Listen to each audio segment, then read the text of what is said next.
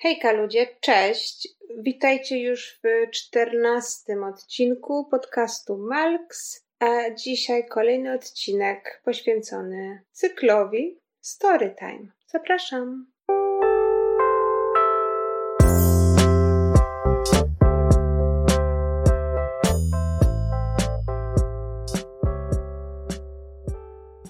Okej, okay, Storytime. Może najpierw powiem, przed chwileczką, dosłownie sekundę temu, pomyślałam sobie w głowie, że to będzie cykl. Raz na jakiś czas, w moim życiu, wiecie, trochę się dzieje i raz na jakiś czas fajnie to wszystko jest z siebie wyrzucić, żeby może ogarnąć jakąś inną perspektywę, może żeby, wiecie, podzielić się z tymi ludźmi, którzy mnie słuchają. Więc jeżeli mnie słuchasz regularnie, z tego co wiem, była już pierwsza storytime, a wiem dobrze, bo to ja w tym podcaście mówię. I dzisiaj będzie drugie storytime. A o czym?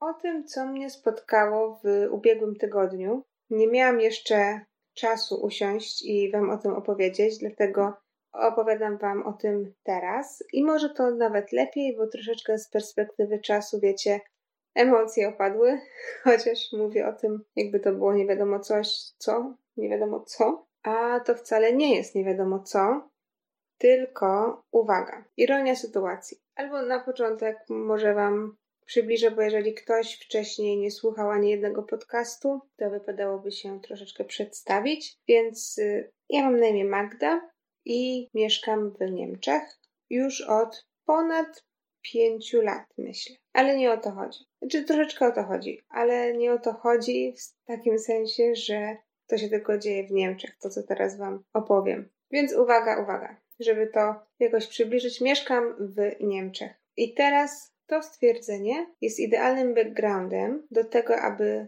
zrozumieć historię, którą zaraz Wam opowiem. O co chodzi? Do rzeczy. Jak to mówi moja mama, do brzegu. Chociaż jakoś nigdy nie rozumiałam, dlaczego do brzegu. Jakby nie można było po prostu powiedzieć do rzeczy, albo streść się, albo przestań gadać głupoty i po prostu mów o co chodzi. Więc tak, Niemcy. Niemcy to jest temat obszerny i w jednym z ostatnich epizodów podcastu mówiłam Wam o tym, że bardzo możliwe, że zbiorę się kiedyś w sobie i Wam o tych Niemczech poopowiadam, Poopowiadam Wam troszeczkę o życiu w Niemczech, o tym, co trzeba tutaj wiedzieć, czego nie trzeba, ale pomijając już wszystkie inne rzeczy, to, co rzuca się w oczy, jeżeli tak już na co dzień mieszkasz w Niemczech, to fakt, że Niemcy po prostu uwielbiają marnować papier. I nie mieści mi się to w głowie, naprawdę, bo w XXI wieku, kiedy tak dużo mówi się o ekologii, to jest chyba wiek, w którym najwięcej czasu jest poświęcany właśnie naszemu środowisku, kiedy mamy takie organizacje jak Greenpeace, jak UNICEF, który też mówi nie tylko o środowisku, albo może środowisko troszeczkę pomija, ale też są tam ludzie najważniejsi oczywiście, ale Greenpeace to już zwierzątka i środowisko. I wszyscy naokoło mówią o tym, żeby segregować śmieci, żeby dbać troszeczkę o tą naszą planetę. W Niemczech na przykład są nie, nie wyrzuca się plastiku w ogóle. W sensie takim, jeżeli kupujecie sobie wodę w, w sklepie, nie wyrzucacie po tej, potem tej butelki, tylko ją po prostu sobie gdzieś tam gromadzicie i jak już sobie zgromadzicie wystarczającą ilość butelek, żeby nie chodzić z jedną bez przerwy non-stop do sklepu, idzie się z takim workiem butelek czy z siatką butelek. Jest taki automat w każdym spożywczaku i po prostu do automatu wrzuca się butelki. To samo z puszkami na przykład po, po piwie albo po jakimś Red Bullu i za te butelki i puszki dostaje się papierek, który ci mówi, no pieniądze po prostu, które wydajesz potem w sklepie. Czyli to, to, to nie jest tak, że ktoś ci płaci za segregację, bynajmniej, ponieważ kupując butelkę wody, powiedzmy za 1 euro, zawsze sobie musisz doliczyć 25 centów. To jest tak zwany P-fund albo pfand, to różnie ludzie mówią. I jak już potem tą wodę wypijesz, butelkę sobie składujesz, potem jak już masz wystarczającą ilość butelek, idziesz do sklepu, butelkę wkładasz do automatu, automat wypluwa ci taki kwitek z kwotą 25 centów, no i potem taki kwitek dajesz przy kasie, jak robisz na przykład zakupy w danym sklepie, to pani po prostu kasuje ten kwitek i masz minus 25 centów. Możesz to też wymienić na prawdziwe, żywe srebro, czyli ten pieniądz y, w kasie, więc to tak jakby jest taka kaucja, czy nie, nie taka jakaś. Zwyczajnie kaucja za butelkę, tak samo jak w Polsce zazwyczaj się płaci za kaucję za butelki po piwie, to tu się płaci za butelki plastikowe, butelki po piwo oczywiście szklane też. I te, te szklane butelki też się potem oddaje do automatu, więc oddajemy butelki plastikowe, oddajemy puszki i oddajemy butelki szklane. W taki sposób właśnie dbamy troszeczkę o to środowisko i tego plastiku zużywa się nie aż tyle, albo może inaczej, ten zużyty plastik idzie do recyklingu, a nie jest gdzieś tam składowany na y, leśnej polonie. A po co o tym mówię? Mówię to po to, żeby Wam pokazać, że Niemcy jako kraj nakładają obostrzenia na swoich obywateli, na ludzi, którzy mieszkają w Niemczech, właśnie w taki sposób. Takich obostrzeń jest troszeczkę tu, troszeczkę tam i my się na to godzimy, bo wiem, ja się godzę na to, żeby segregować. Ja i tak bym segregowała, gdyby mi kazali, nie wiem, zapłacić myto no cokolwiek, albo gdyby jakoś to wszystko nie sprowadzało się do pieniądza, tak? Na, na, na, na koniec. I tak bym segregowała. Mieszkałam w Polsce, segregowałam za, za darmo. I nie mieszkamy na takim osiedlu. Teraz wiem, jak się mieszka na jakimś, nie wiem, czy na nowszym osiedlu tylko, czy na wszystkich osiedlach, ale wiem, że jak się gdzieś tam zobowiązuje i się zamawia ten serwis, który przyjeżdża, żeby zabierać śmieci, to jak się zobowiązujesz, że będziesz segregować, to płacisz troszeczkę mniej za wywóz śmieci, a jak masz gdzieś w dupie nasze środowisko, to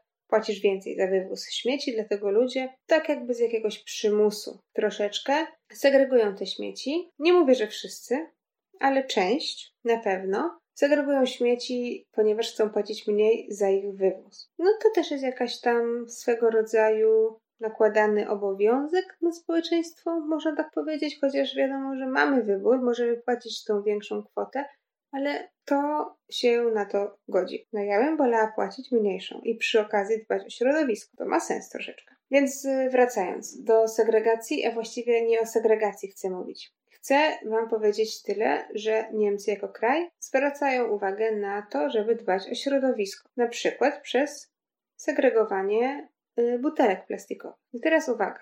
Wracamy do tego, od czego zaczęłam, czyli od tego, że mieszkając w Niemczech, musicie się pogodzić z faktem, że Niemcy uwielbiają papier. Uwielbiają marnować papier. I, i to była moja teza. Jeżeli ktoś zapomniał, to niech lepiej y, zwróci uwagę bardziej, niech sobie zapisuje to, co mówię, bo ja, i to mówię też dla nowych słuchaczy, jeżeli jesteś nowym słuchaczem, ja lubię robić dygresje. Nie wszystko jest na temat. Czasami sobie odpływam gdzieś, bo wydaje mi się, że jakaś rzecz jest ważna, że trzeba ją powiedzieć, a potem taki słuchacz, który nie, nie zwraca uwagi, po prostu się gubi. Więc uwaga, uwaga. Z notesikiem, z długopisikiem, albo słuchać, nie grać tam na telefonie. No. Więc tak, Niemcy uwielbiają marnować papier i tu teraz już mówię w jakim sensie. A w tym sensie, że skrzynkę swoją na listy, która jest u ciebie, przed domem, tak powiem, z doświadczenia pięcioletniego plus pięcioletniego doświadczenia, zależy ile jest domowników. A powiedzmy dwie osoby. No, taką skrzynkę trzeba sprawdzać cztery razy w tygodniu, myślę, no. I zawsze w tej skrzynce coś jest. I ja tutaj nie mówię o ulotkach z Lidla albo o zaproszeniu na mszę do parafii. Ja tutaj mówię o po prostu rzeczach typu normalny, legitny list z jakiegoś biura, z jakiegoś urzędu, od ubezpieczyciela, od dostawcy internetu, no cokolwiek, od y, spółdzielni, w której mieszkacie. Cokolwiek. To wszystko zawsze jest w liście. Można by było wysłać maila, ale Niemcy uwielbiają to wszystko po prostu drukować i wysyłać pocztą. Z jednej strony może oni dbają po prostu o zawód listonosza. O tym nie pomyślałam. Przyszło mi to do głowy właśnie w tej chwili. No nie wiem, Nieważne. Chodzi o to, że w Niemczech, jeżeli nie sprawdzasz skrzynki przez tydzień, no to może się ona po prostu w jakimś czasie, w jakiejś chwili przelać tymi kopertami, bo ich jest po prostu za dużo. I właśnie mowa o liście. Dostałam list, dostaliśmy list. Moje e, domostwo ma dwóch obywateli. Żaden z obywateli w domostwie tutaj nie jest Niemcem, bo to jest ważne. Dostaliśmy list. Ja e, na początku myślałam, że to jakaś oferta reklamowa, cokolwiek, co zazwyczaj patrzę i wyrzucam do kosza, ale okazało się po dogłębnym przeanalizowaniu sprawy, że zostaliśmy wybrani. Uwaga, wybrani. I teraz to jest 1% ludzi w Niemczech został wybrany. I to nasz budynek, i to w tym budynku my, nasz, nasze lokum zostało wybrane do badania, które nazywa się census albo census, jak kto woli a w Polsce nazywa się to statystycznym spisem ludności lub spisem powszechnym. I teraz tak naprawdę dwie rzeczy, zanim zaczniemy. Pierwsza rzecz to ten 1%. No kurczę, jakim szczęściarzem trzeba być, aby trafić w ten 1%? I to kurczę, nigdy nie jesteś szczęściarzem właśnie w dobrej dziedzinie. Czy nie mogłabym być szczęściarzem w jednym procencie ludzi, którzy wygrywają w lotto? I to już nie mówię o tych sześciu cyferkach, tej magicznej wygranej. Pięć cyferek też może być. Ja nie pogardzę jakimiś 100 tysiącem złotych. 100 tysięcy, 100 tysięcy złotych. 200, 300, no 50 tysięcy też mnie będzie satysfakcjonować. Ale nie. Ja musiałam być wybrana w tym jednym procencie ludzi, którzy kurde biorą udział w powszechnym spisie ludności. Ironia?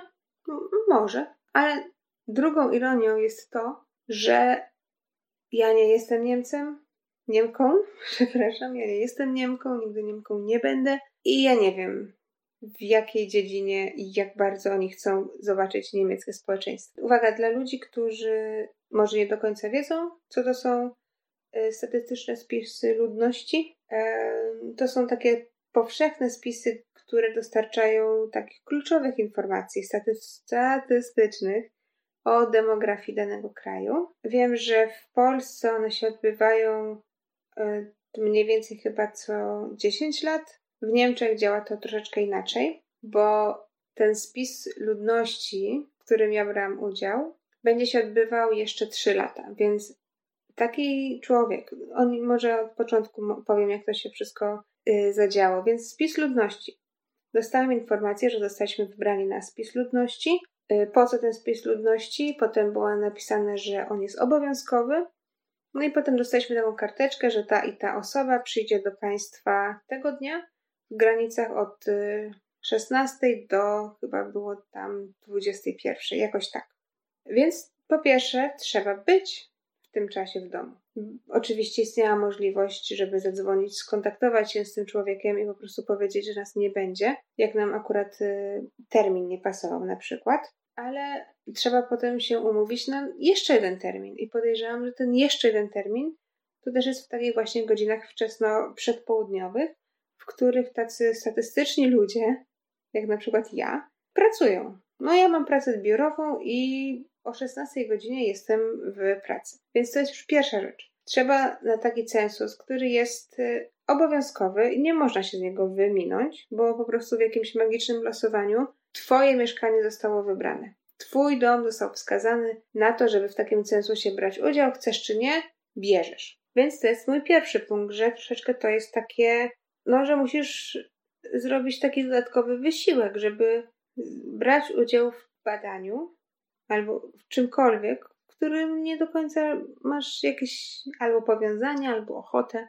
Musisz i koniec. Więc to jest Twój obywatelski obowiązek, żeby się stawić na badanie. Druga rzecz jest taka, że w XXI wieku, gdzie dane to jest naprawdę taka waluta wyżej niż diamenty i złoto i wszystkie pieniądze świata, Twoje dane, czyli to, jakie masz wykształcenie, gdzie pracujesz, ile zarabiasz, ile masz lat, Twoje imię i nazwisko, to są dane, które teraz są bardzo, bardzo mocno strzeżone. I teraz przychodzi do ciebie taki człowiek, właśnie z tego powszechnego spisu ludności, i on się wypytuje o właśnie te najważniejsze dane. I to dostarczasz mu za darmo. jeżeli jesteście, macie Netflix, polecam taki dokument, ale to naprawdę, jeżeli jesteście już tacy bardzo zorientowani, może nie bardzo zorientowani, ale jeżeli Wam naprawdę jarają Was takie rzeczy, polecam dokument na Netflixie o kampanii Trumpa. To jest właśnie historia, troszeczkę wiąże się z tym,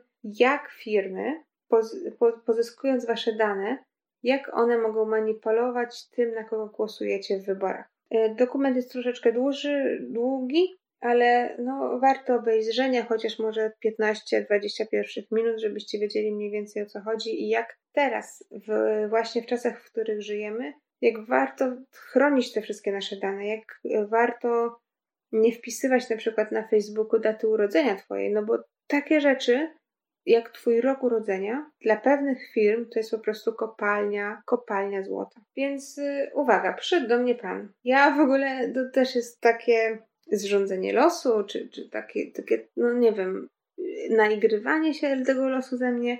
Nie dość, że przyjechałam wcześniej, oczywiście, bo uznałam, że okej, okay, jak muszę, to muszę, no to już będę na czas. I to nie jest tak, że pan powiedział, ok, jest, y, jestem u państwa o godzinie powiedzmy 16.45. No bo taki człowiek, który ma do przejrzenia x domostw danego dnia i którym zadaje pytania, i ci ludzie odpowiadają na te pytania. Nie jest w stanie powiedzieć, że okej, okay, to ja tutaj 10 minut na jedno mieszkanie i, i tyle. No bo to się po prostu nie da przewidzieć. Więc dlatego mamy to okienko czasowe, powiedzmy od 16.30, tak jak w naszym przypadku, do tam 21 czy, czy którejś, już do końca nie pamiętam. Więc generalnie to czekasz jak na kuriera czasami. Siedzisz w domu. Więc ja się z, zwolniłam, czy zwolniłam, no przyszłam wcześniej z pracy i dał wtedy taki potworny deszcz.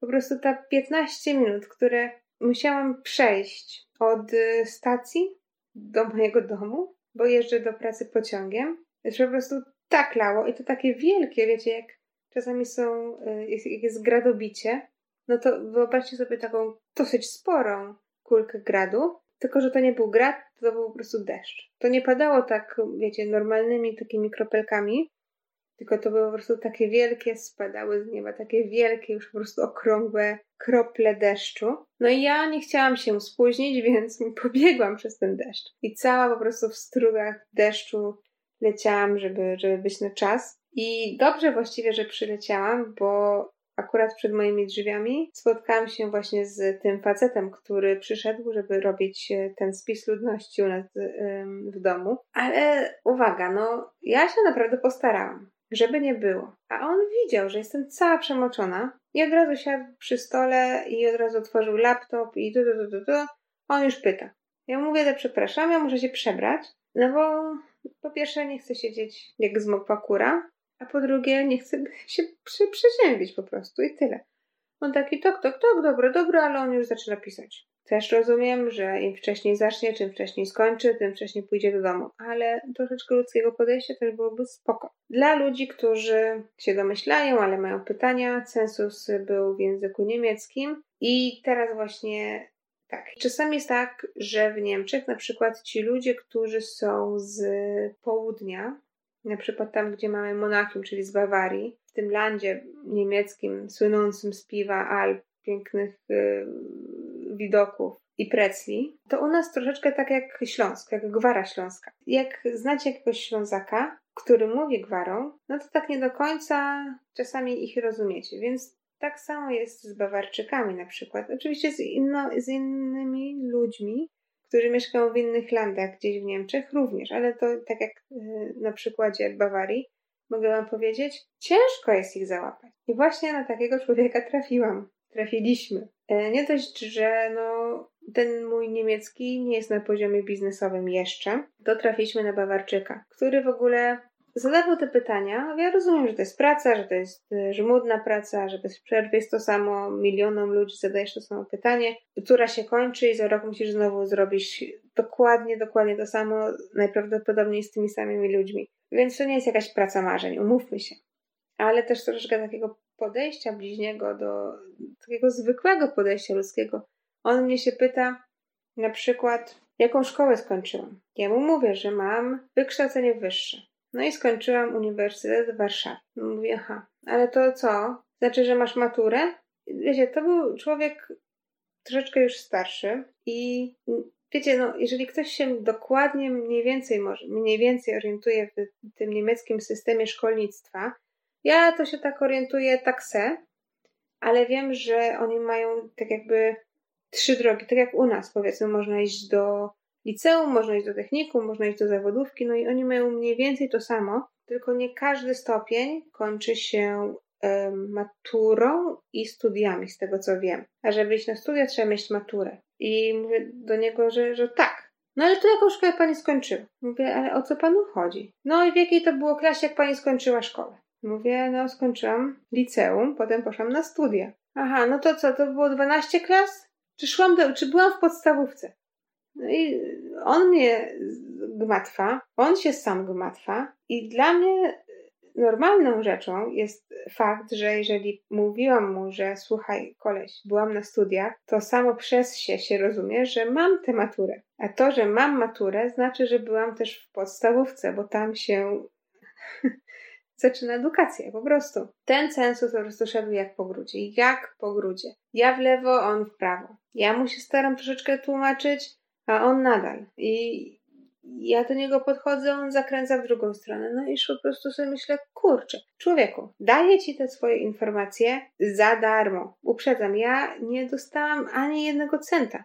Nikt mi nie powiedział, że będzie jakieś wynagrodzenie. Wynagrodzenia nie było i to jeszcze było obowiązkowe. Ja rozumiem, kurczę, no jakbym jakoś dawała może informacje mojemu kraju, z którego pochodzę, czyli mojej Polsce, może troszeczkę bym miała inne podejście. Ale tutaj daję te wszystkie informacje Niemcom. Nie do końca chcę, żeby oni wiedzieli o mnie, ile ja zarabiam, z jakiego kraju pochodzę, jakie mam wykształcenie. To są moje prywatne rzeczy. A to, że oni potem sobie wezmą ci, tych wszystkich ludzi, ten 1% ludzi i sobie wiecie, wezmą, wrzucą wszystkie te wszystkie dane do jednego worka i potem z tego worka wyciągną jedne poszczególne rzeczy. O 50% ludzi zarabia tyle w Niemczech, o tam 60% ludzi ma wykształcenie wyższe, a to tam, nie wiem, 1% matek zostaje w domu, żeby chować dzieci. No takie rzeczy boli mnie to troszeczkę, że żeby wykonać takie badania, na przykład w Cebosie, czy gdzieś, ludzie po prostu tam chodzą, zgłaszają się, dostają wynagrodzenie.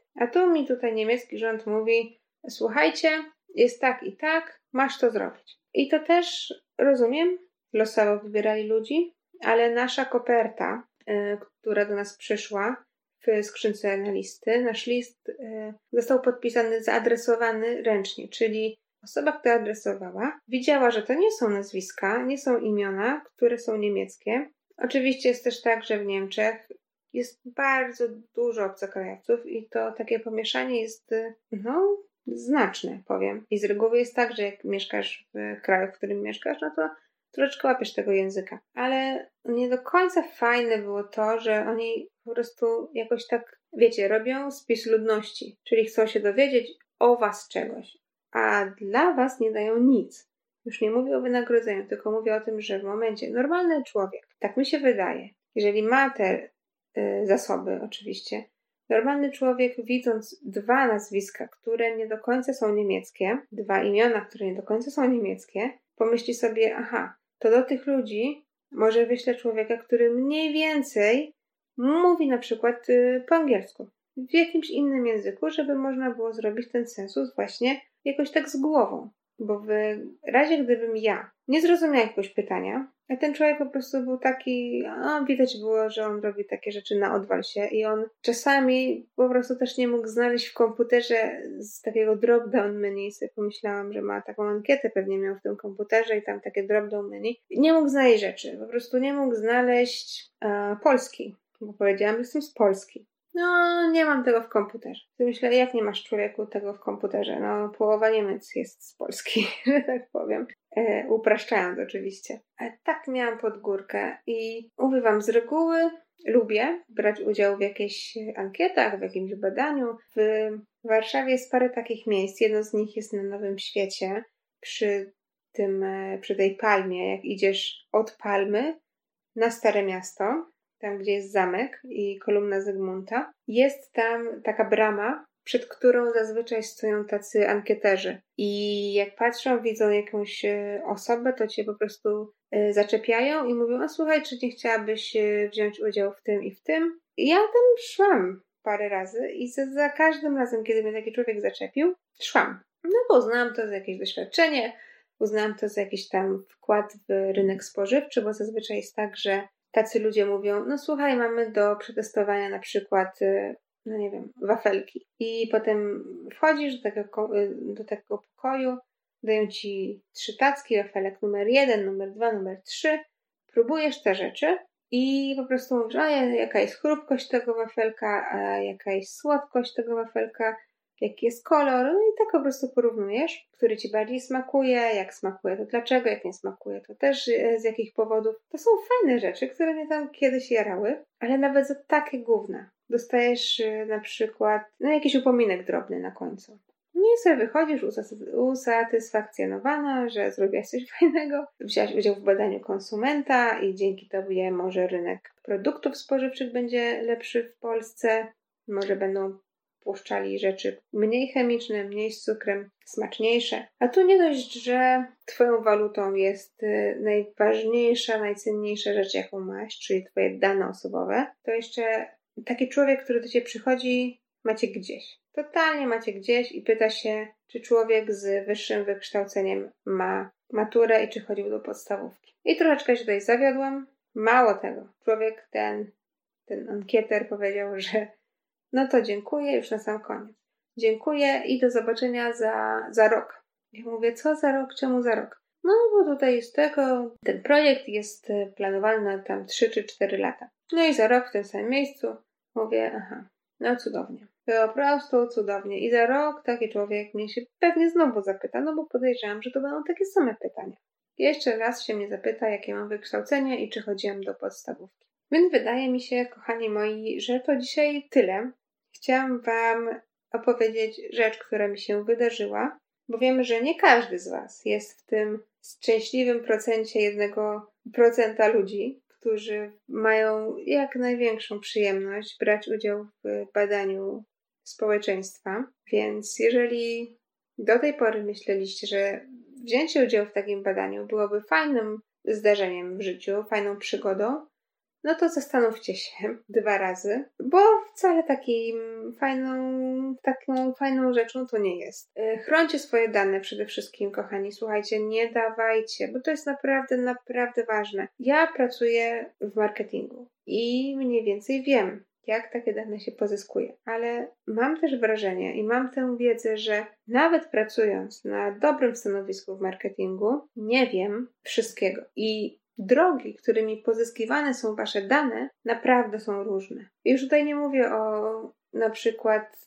zdjęciach wkładanych na portale społecznościowe, bo ja sama takie zdjęcia mam, ale na Facebooku nie mam, nie miałam i nigdy nie będę miała na przykład mojej daty urodzenia. Gdziekolwiek się loguję i gdziekolwiek taka, na przykład no, zakładając głupi profil, gdziekolwiek, na przykład na, y, no co, wchodzicie na onet.pl, chcecie sobie założyć skrzynkę, zwykłą skrzynkę mailową. Tam musicie podać, yy, czy jesteście kobietą, czy mężczyzną. Musicie podać datę urodzenia. Potem są też podejrzewam pytania o zawód, o wykształcenie. Są takie rzeczy. Nigdy tam nie podałam jeszcze mojego prawdziwego roku urodzenia, mojej prawdziwej daty urodzenia. Nigdy w życiu i nigdy w życiu tego nie zrobię, bo mam świadomość, że to są dane zbierane w jakimś tam później celu, nie tylko statystycznym. Więc jeżeli sobie myślicie, że włożę sobie na Facebooka moją datę urodzenia, żeby potem moje osoby, które mam znajomych, widziały, że mam urodziny i mi tam pożyczyły 100 lat na moim, wiecie, feedzie, na tym wallu. Nie róbcie tego. Ci ludzie, którzy Was znają, szanują, dla których jesteście ważni, oni albo będą pamiętali, kiedy macie urodziny, albo sobie gdzieś zapiszą, czyli wykonają tę dodatkową pracę, żeby wiedzieć, gdzieś mieć po prostu jakieś przypomnienie, chociażby w telefonie i Wam życzyć wszystkiego najlepszego, kiedy przyjdzie czas. A ci ludzie, którzy po prostu życzą Wam wszystkiego najlepszego na Facebooku, no trudno, no niech się Was zapytają, kiedy macie urodziny i niech sobie to po prostu zapiszą i niech sobie Wam życzą, a nie z Facebooka. Dane Wasze, Wasz PESEL, nazwisko, data urodzenia, wiek. Wszystko to jest super, super cenną walutą w dzisiejszych czasach. I proszę pamiętajcie o tym, nie dawajcie tego tak po prostu nikomu za free, albo po prostu nie dawajcie tego nikomu, to są wasze rzeczy. I zdajcie sobie proszę sprawę z tego, że no, to, że wy urodziliście się powiedzmy we wrześniu, no okej, okay, no kolejny miesiąc, tak? Data waszego urodzenia jest dla was ważna, ale no miesiąc, no jak miesiąc, ale to, że wy urodziliście się we wrześniu akurat dla firmy X lub Y, to jest taka kopialnia wiedzy i taka rzecz, którą mogą w tak dobry sposób wykorzystać, że sobie nawet nie zdajecie z tego sprawy. Więc to tyle na dzisiaj. Nie wiem, czy to jest przestroga, czy to jest groźba tym, czy zakończyłam ten podcast, ten odcinek podcastu właściwie. Ale y, kochani, jeżeli chcecie się z mną jakoś skontaktować, to piszcie, piszcie. Ja jestem dostępna.